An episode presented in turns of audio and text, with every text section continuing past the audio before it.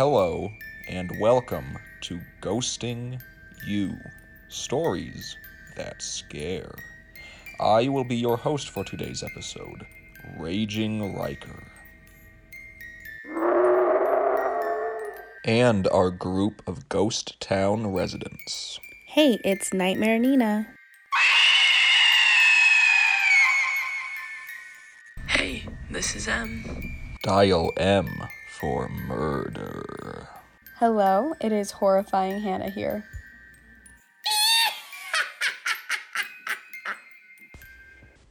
Do you believe in ghosts?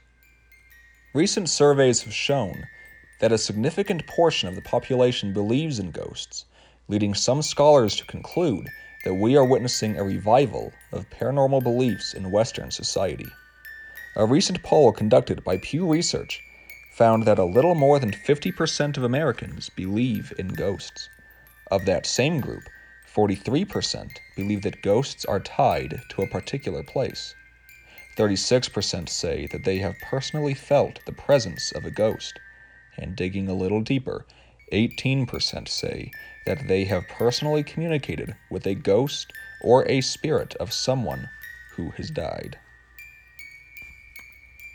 Typically, there are three types of hauntings people, places, and things.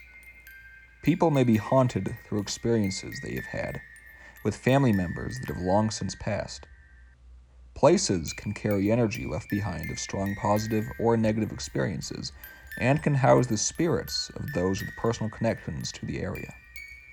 Things can act as vessels for spirits. A good example of this would be dolls, toys that have consistently been said to house spirits and that have been controlled by them. Considering doll comes from the root word idol, this should not be surprising. In this episode, we will be looking at a haunted place deeply connected to the University of Utah and the state of Utah itself Red Butte Garden. We were able to interview earlier Sam Loining, who spent a lot of time there at Red Butte Gardens and was able to fill the team in with a great deal of information and was able to share with us some experiences that would shake to the core even the most experienced residents of this ghost town. I worked up at Red Butte for uh, quite a while, and it's it's been a big part of my family history. So I've I have a lot of things to say about it. It's interesting that that kind of Red Butte Canyon area. It's got a ton of history.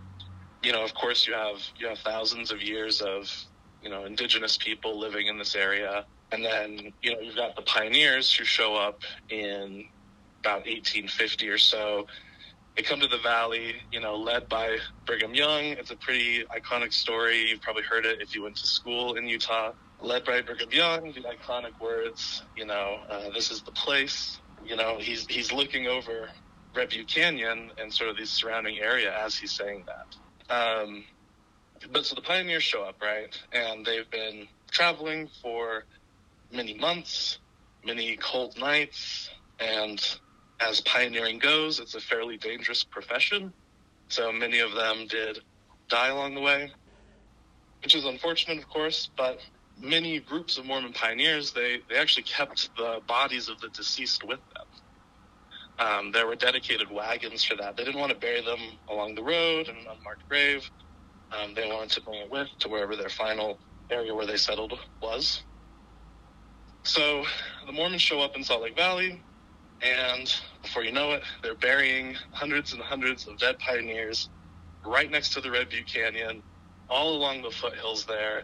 Many of these kind of grave sites and um, graveyards are sort of gone to history at this point, but it's still pretty widely accepted that uh, there was a big body dump up in that area. So, because of that, I think, you know, anyone listening can probably assume that there's going to be some paranormal activity, um, some upset pioneering types. And most of the stories and experiences I've had up at Red Butte have been about um, pioneer era figures that are around the garden, um, are particularly active in the greenhouses of Red Butte. And I find that interesting. Like, ghosts in a greenhouse, but there was an attraction there, and that's where the majority of these stories and sightings are that I've seen. Yeah, that's pretty crazy that they all attracted there. Yeah, it's it's strange. I don't know if it's just like, you know, greenhouses are they have a different sort of energy, a different kind of vibration than just the outside. So maybe there's something there, but Yeah. I didn't know that there were that many that were buried around that specific area. I guess that makes a lot of sense considering, you know, what we have with the Red Butte area, but that's really pretty fascinating. Yeah, yeah, and I think I think that explains why so many of the sightings of paranormal activity are like like pioneer aged people in pioneer clothes. Like that that's a very consistent theme with everyone that I've talked to and especially the firsthand accounts that I've heard.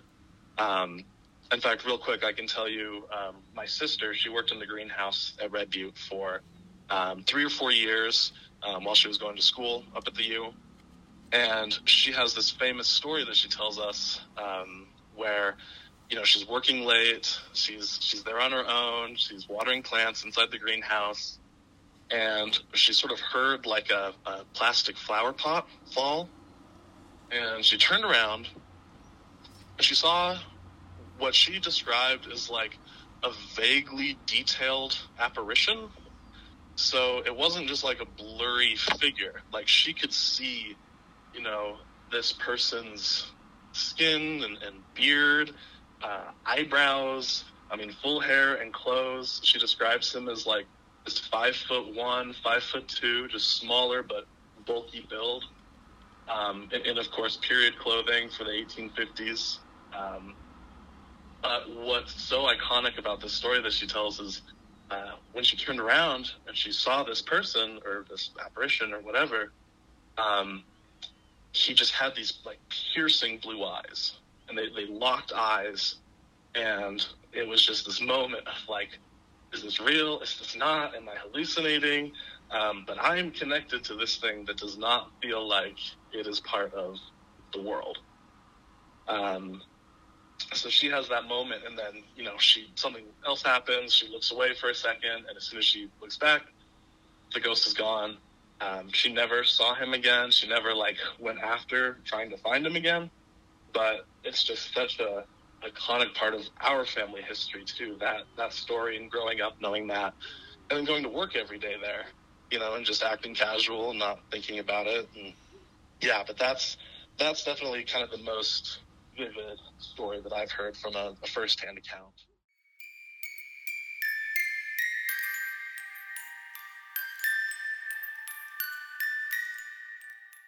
Wow, that's crazy. I still think that um, Cottam is floating around there. Do you know a little more about Cottam and if you think he's haunting Red Butte Garden? Oh, it's very likely. Um, you know, Cottam was one of the founding members of Red Butte. Um, I think this is in the, the late 70s, early 80s. They started planning out the garden, started construction. And yeah, it's totally possible. He, he would go on walks through the garden all the time, through the university all the time. I think his energy was very connected to that area. So I wouldn't doubt it. Um, there's plenty of old portraits of him up at Red Butte too. So you know, any ghost needs a good old portrait to be extra spooky, right? I will have to certainly uh, feature that one painting we have right behind the front desk. Like Cottam watches over everyone, whether it's like through that painting or in spirit. Oh yeah, and the eyes move too. Oh move. yeah, they definitely move. I can I can attest to that one. You know, I'm curious about that story you had about your sister, which is such an amazing story. Um, and you said that she specifically locked eyes with this pioneer. And has she ever said how she felt around him? I guess my question is, did was she scared? Was she threatened? Was it, you know, peaceful? I'm just curious as to, you know, what what her larger reaction was to seeing a ghost there in the greenhouse, and whether that was something that was scary or traumatizing, or something that was more uh, benevolent in, in nature. Sure. No, and that's a great question. Um, my sister is a very open-minded person uh, and a, an adventurous person.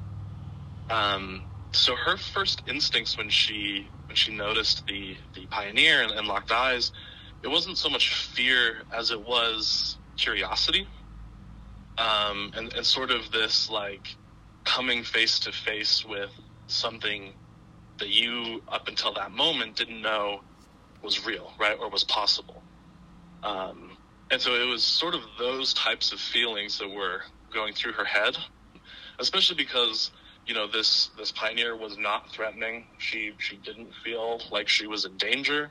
It, again, it was more of a, a curiosity and almost you know almost like a greeting, right? Like kind of that unsureness of what you're about to get and, and who you're about to bump into, right? Yeah, yeah, for sure. That that makes sense. That's that's really such a, a great story. Thank you for sharing. That's that, that's really fascinating. Right, and and that whole area, you know, all of these places have the same story as Red Butte. You know, uh, Fort Douglas comes to mind. Fort Douglas actually offers ghost tours. Um, I, I'm not sure if they're doing them right now, but I've had lots of friends, especially living up in the dorms by there. Um, lots of friends who did these ghost tours, and uh, they were properly terrified. And you know, there there were visceral effects. There were scratches. There was pushing. There was. Um, I, I had one friend who says she burst an eardrum in there. I, I don't know. I don't know how that happens, but yeah, the Fort Douglas ghost tours. They might not be happening right now, but that's something to check out if this is something that fascinates you. Wow, that's uh, that, that's amazing. It definitely seems like Fort Douglas is a little bit more malevolent than Red Butte, if I'm understanding that correctly. That's uh, that's pretty scary. I'm not sure if I'd do that. You know, I mean, this stuff interests me, but I'm not sure I'd want to put myself in a position to uh, have those sorts of physical encounters with a ghost and bursting an eardrum. I don't even know. You're right. I don't even know how that would happen. You know, because for uh, you know a a museum, they're not known for being loud places. so I just that is interesting. It almost makes you wonder if you know there's the military history there. Could have been gunshots. I'm I'm not sure, but that's really really mm-hmm. interesting there. That's uh, that's cool.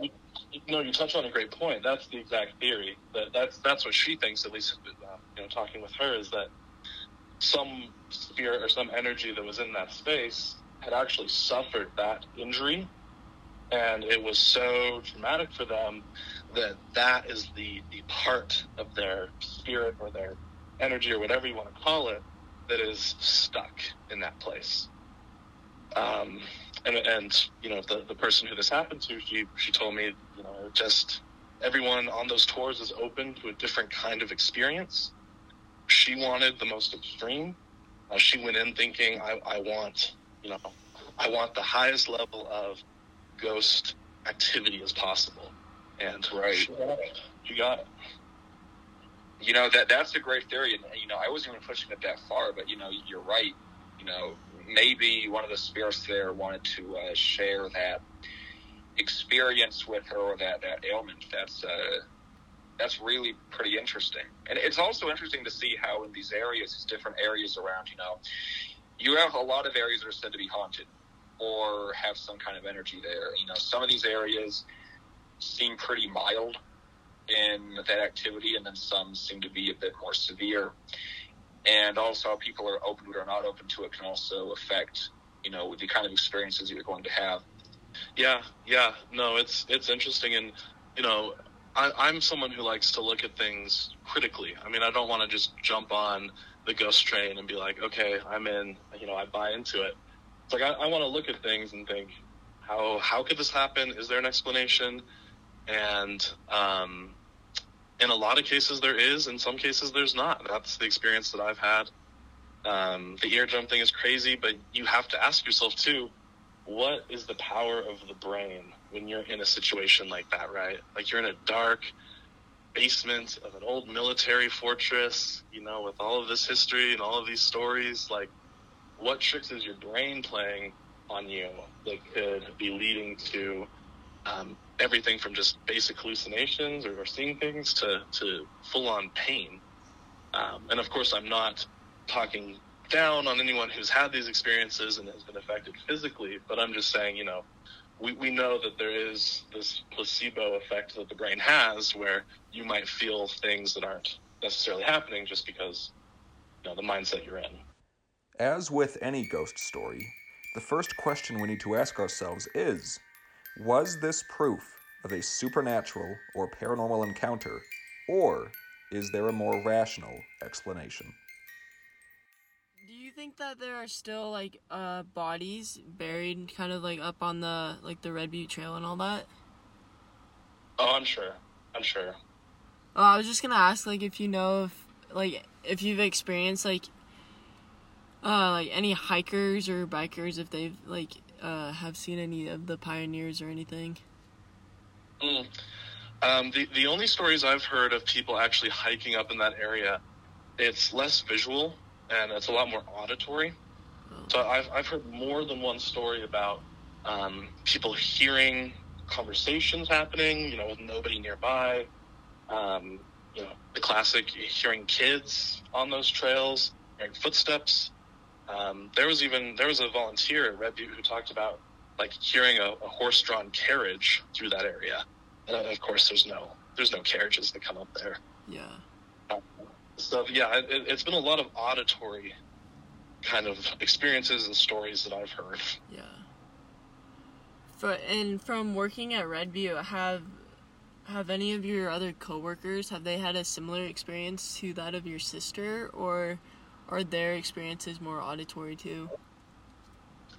Yeah, th- there's been a couple of things that have happened. Nothing as vivid as what my sister had told me. Um, you know, no full on detailed sightings, but a lot of mischievous behavior. And I, I think Hannah can probably speak to this too. But just like things moving around during the night, things moving around during the day. I mean, doors opening and closing. Um, I, I worked in IT, and there were strange things that would happen where things would get unplugged, or like certain printers and computers would go haywire in certain areas.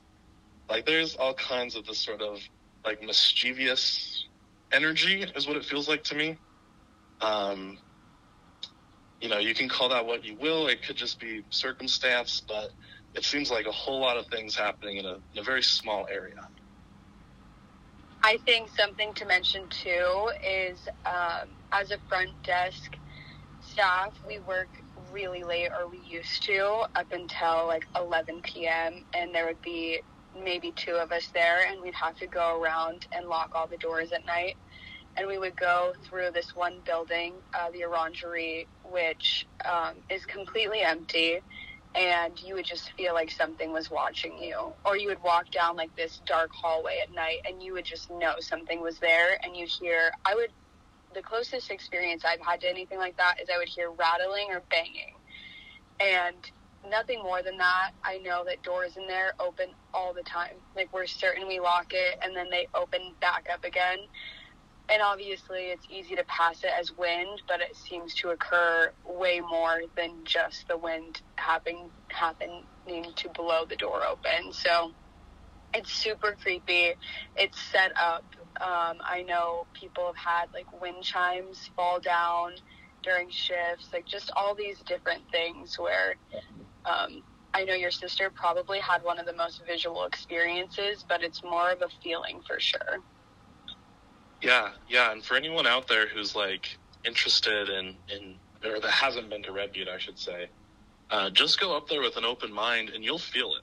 Like if you if you were there on your own, and you're just sort of observing and, and walking through like you would any other museum or, or public garden, uh, you'll you'll feel that energy. You'll feel that sort of mm, looking over your shoulder more than you were before you walked in kind of energy.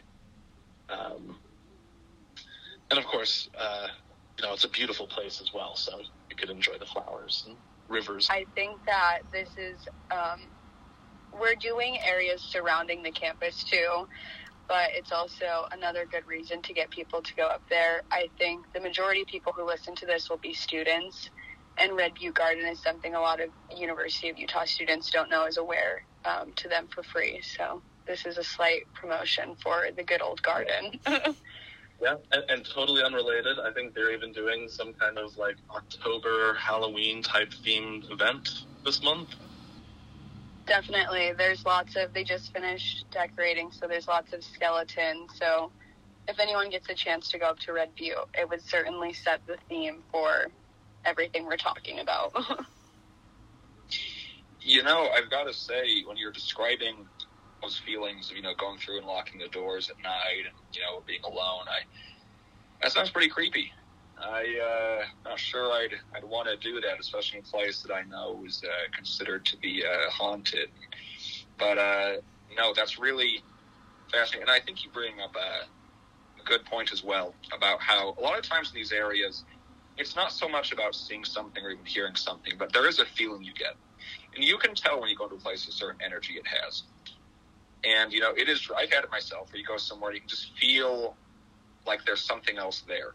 You can't see it, you can't hear it, but you know it's there. And I think a lot of these haunted areas, whether you want to call that or not, it's separate energy, whatever it is, especially these historical areas, that there is a certain level of energy there that is separate from what you're used to. And I think that it's really pretty fascinating. And I just want to say, wow, I really had no idea all this stuff was going on there. This was fascinating for me to hear about. Yeah, yeah, it's a great, it's a great area. You know, just for the the history behind it, but um, as we touched on, the hiking, the mountain biking. I mean, it's beautiful and it's it's dramatic with this history. So it really has a lot going for it. Highly recommend getting up there, especially while the weather is still good. Um, just anything from the, the Hogle Zoo, Emigration Canyon, all the way through Red Butte Canyon, and even further south, City Creek Canyon. Um, all all of those areas are, are super nice, and um, who knows, maybe you'll you'll bump into something spooky. As someone who has lived his whole life in Utah and as someone with pioneer ancestry, this struck me quite profoundly. The journey that the Mormon pioneers faced traveling west was arduous and uh, treacherous, and was faced with many hardships and death. And so it is no surprise to me to hear that many of these pioneers may still be spending time around these areas. Nina, one of our ghost town residents, did quite a bit of research into the pioneer history of Utah and was able to share some of her findings with Emily in this interview. What kind of history have you learned about the pioneers coming? Because I know Sam talked a lot about how the pioneers established Salt Lake City, and what they did with those who um, weren't able to make it to Yeah, form a so- city.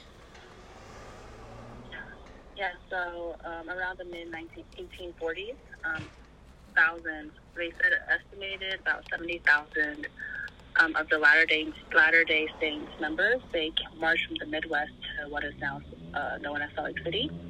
Um, they came to this new place because of the backlash that they faced in the Midwest because of their religion. Um, and then ever since they came to Utah, they spread themselves out throughout the valley and settled in different places, like, for example, like Red Butte Garden.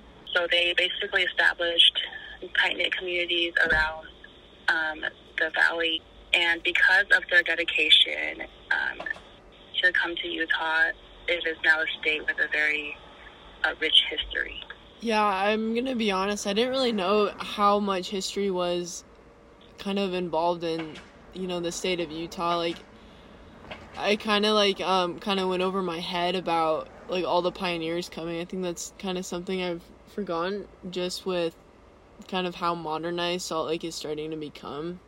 That it's easy to kind of like let the history fall in the cracks, but kind of once you're more aware of what what the history of Utah is, whether that's with the the LDS Church or just like the pioneers coming and establishing it.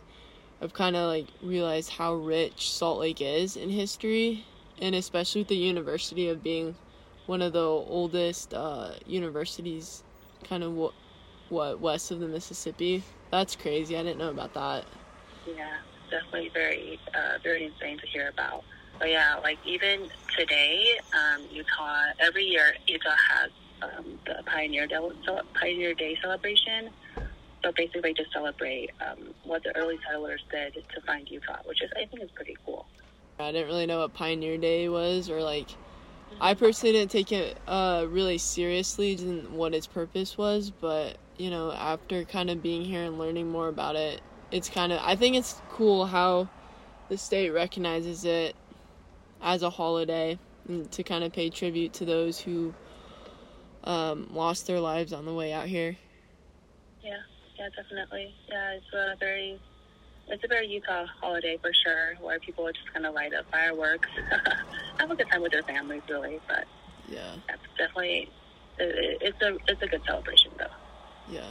Do you uh, do you have any more facts about like uh, pioneer history and them coming over, or any kind of related places where pioneers have kind of settled that potentially could be haunted?